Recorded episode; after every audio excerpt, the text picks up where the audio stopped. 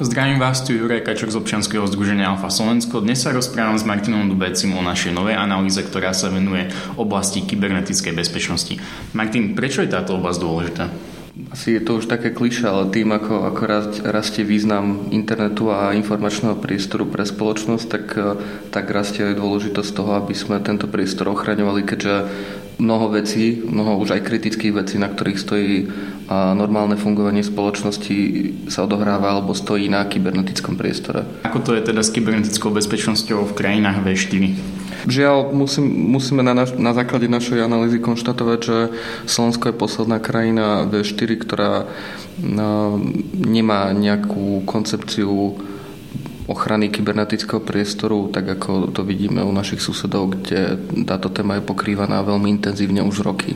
Tu nejde ani o to, aby krajina si urobila nejaké slohové cvičenie úradnícke, napísala si niečo na papier, ale my sme presvedčení o tom, že bez toho, aby existoval nejaký základný dokument, ktorý rozdelí úlohy medzi jednotlivých aktérov a povie, že čo tá krajina a jednotlivé jej inštitúcie chcú v tejto oblasti robiť, naozaj sa nikam nepohneme.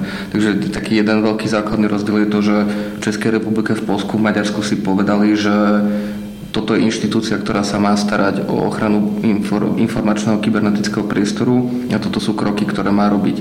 A my žiaľ absolútne zaostávame a vôbec to, že kto by sa mal starať o tieto veci je momentálne predmetom súboja medzi minimálne štyrmi rôznymi inštitúciami. A vieme teda, kedy by sme mohli očakávať, že Slovensko vypracuje nejakú ucelenejšiu koncepciu tejto oblasti?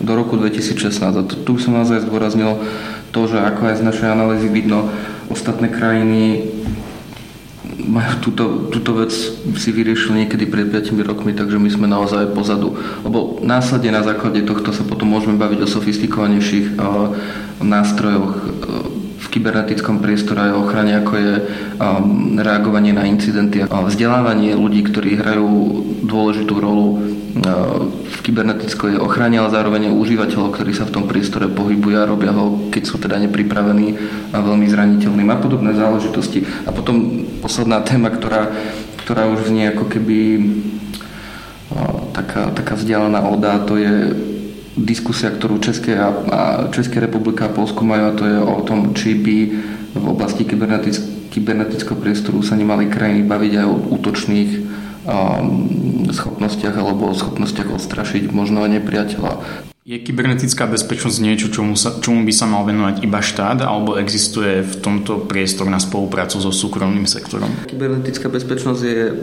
jedna z oblastí, kedy sa najviac, na ktorej sa najviac ukazuje to, že možno v 21. storočí um, národná bezpečnosť nebude vecou štátu a armády a tankov, ale bude to naopak vecou spolupráce medzi privátnym sektorom, štátom a aj bežnými občanmi. Napríklad kvôli tomu, že um, ochrana niečo, čo je ako platforma, internet, niečo, na čom participujú rôzni ľudia, nie je to nejaká elektráreň, ktorá je niekde nejako jasne ohraničená s nejakým plotom, ku ktorým postavíme vojakov a máme vybavené, tak, tak je oveľa komplexnejšia.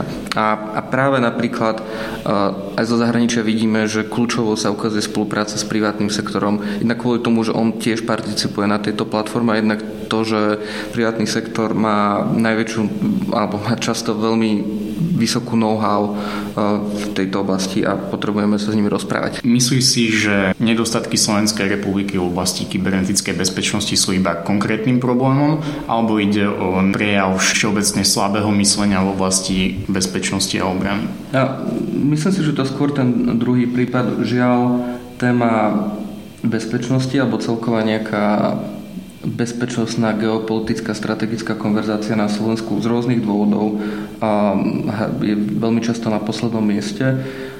To, že, že sme nechali mimo nejaký bližší záujem túto, túto oblasť, podľa mňa sa pomaly začína prejavovať na mnohých miestach a jedným z nich je to, že niečo tak elementárne ako ochranu kritickej infraštruktúry, pomočka kybernetického priestoru sme zanechali tak a svet okolo nás cvála milovými krokmi a my sa pozeráme.